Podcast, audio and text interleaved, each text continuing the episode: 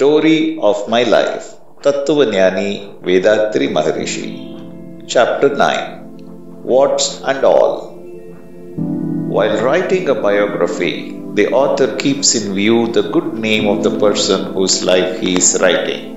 Most of the incidents he describes would have on the reader an edifying effect. The author will carefully avoid mentioning the mistakes made by his hero, all his acts of meanness and cruelty, and whatever else tends to present him to the public in an unfavorable light. Thus, the writer draws a veil over the defects in a biography.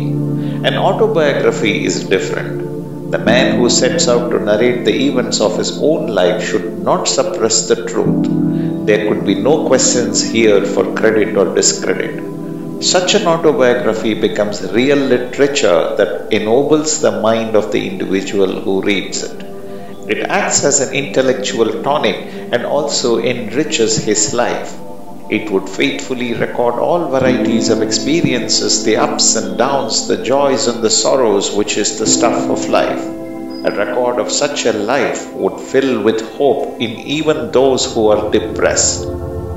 No human being is exempt from conflict so long as he lives in a community governed by both temporal and spiritual laws. Such is the nature of life.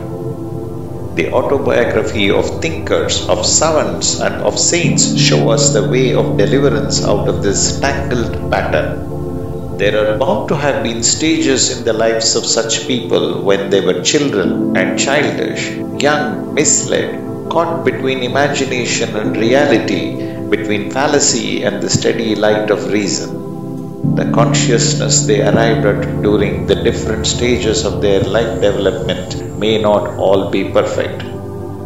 The opinions they came to hold finally, after mature judgment, would often be found to be at variance with their own former utterances. There is nothing unusual in this. That is life. That is evolution. That is the way of progress. That is the way one attains perfection and enlightenment. I too have had my due share of perplexities, ups and downs, good and evil, honor and dishonor, and such like, and I propose to set them all down faithfully while narrating the story of my life. I wish my friends to read it through with unflagging spirit and derive whatever benefit they can from them all. Fallacies and perfect faith.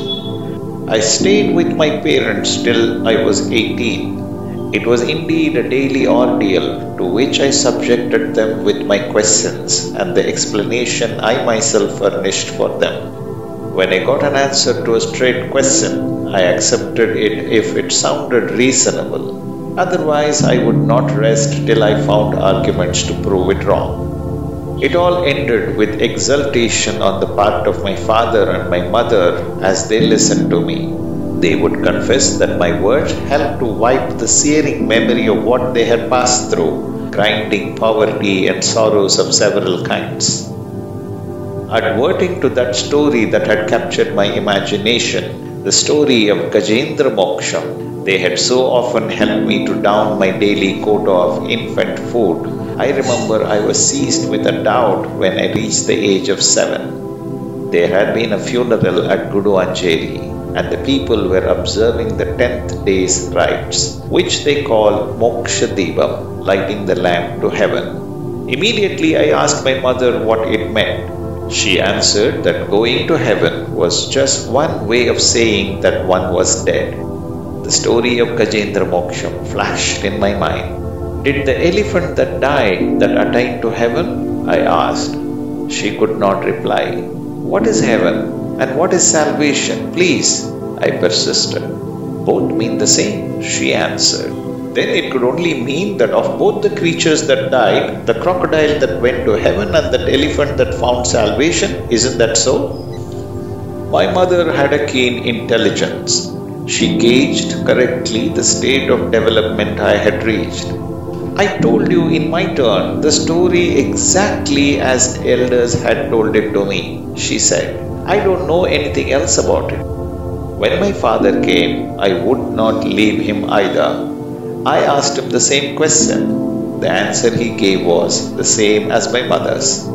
Then I gave them my own explanation. My father was thrilled with joy. He turned to my mother. Just see him, he said. He is a veritable Lord Muruga, born as our child.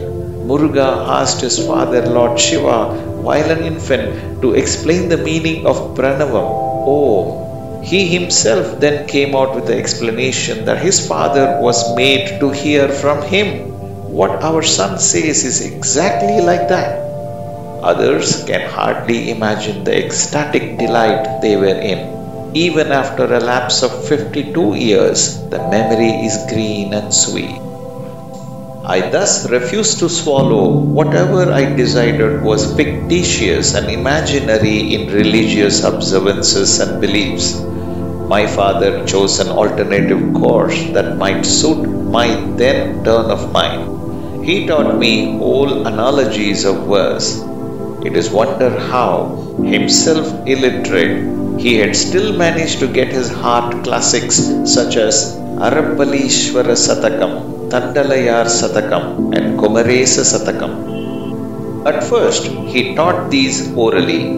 When I could spell and wade through printed matter, he got those books for me and made me read them. I continued asking questions about each festival that came. They would tell me what all they knew about it Sometimes I was satisfied, sometimes not.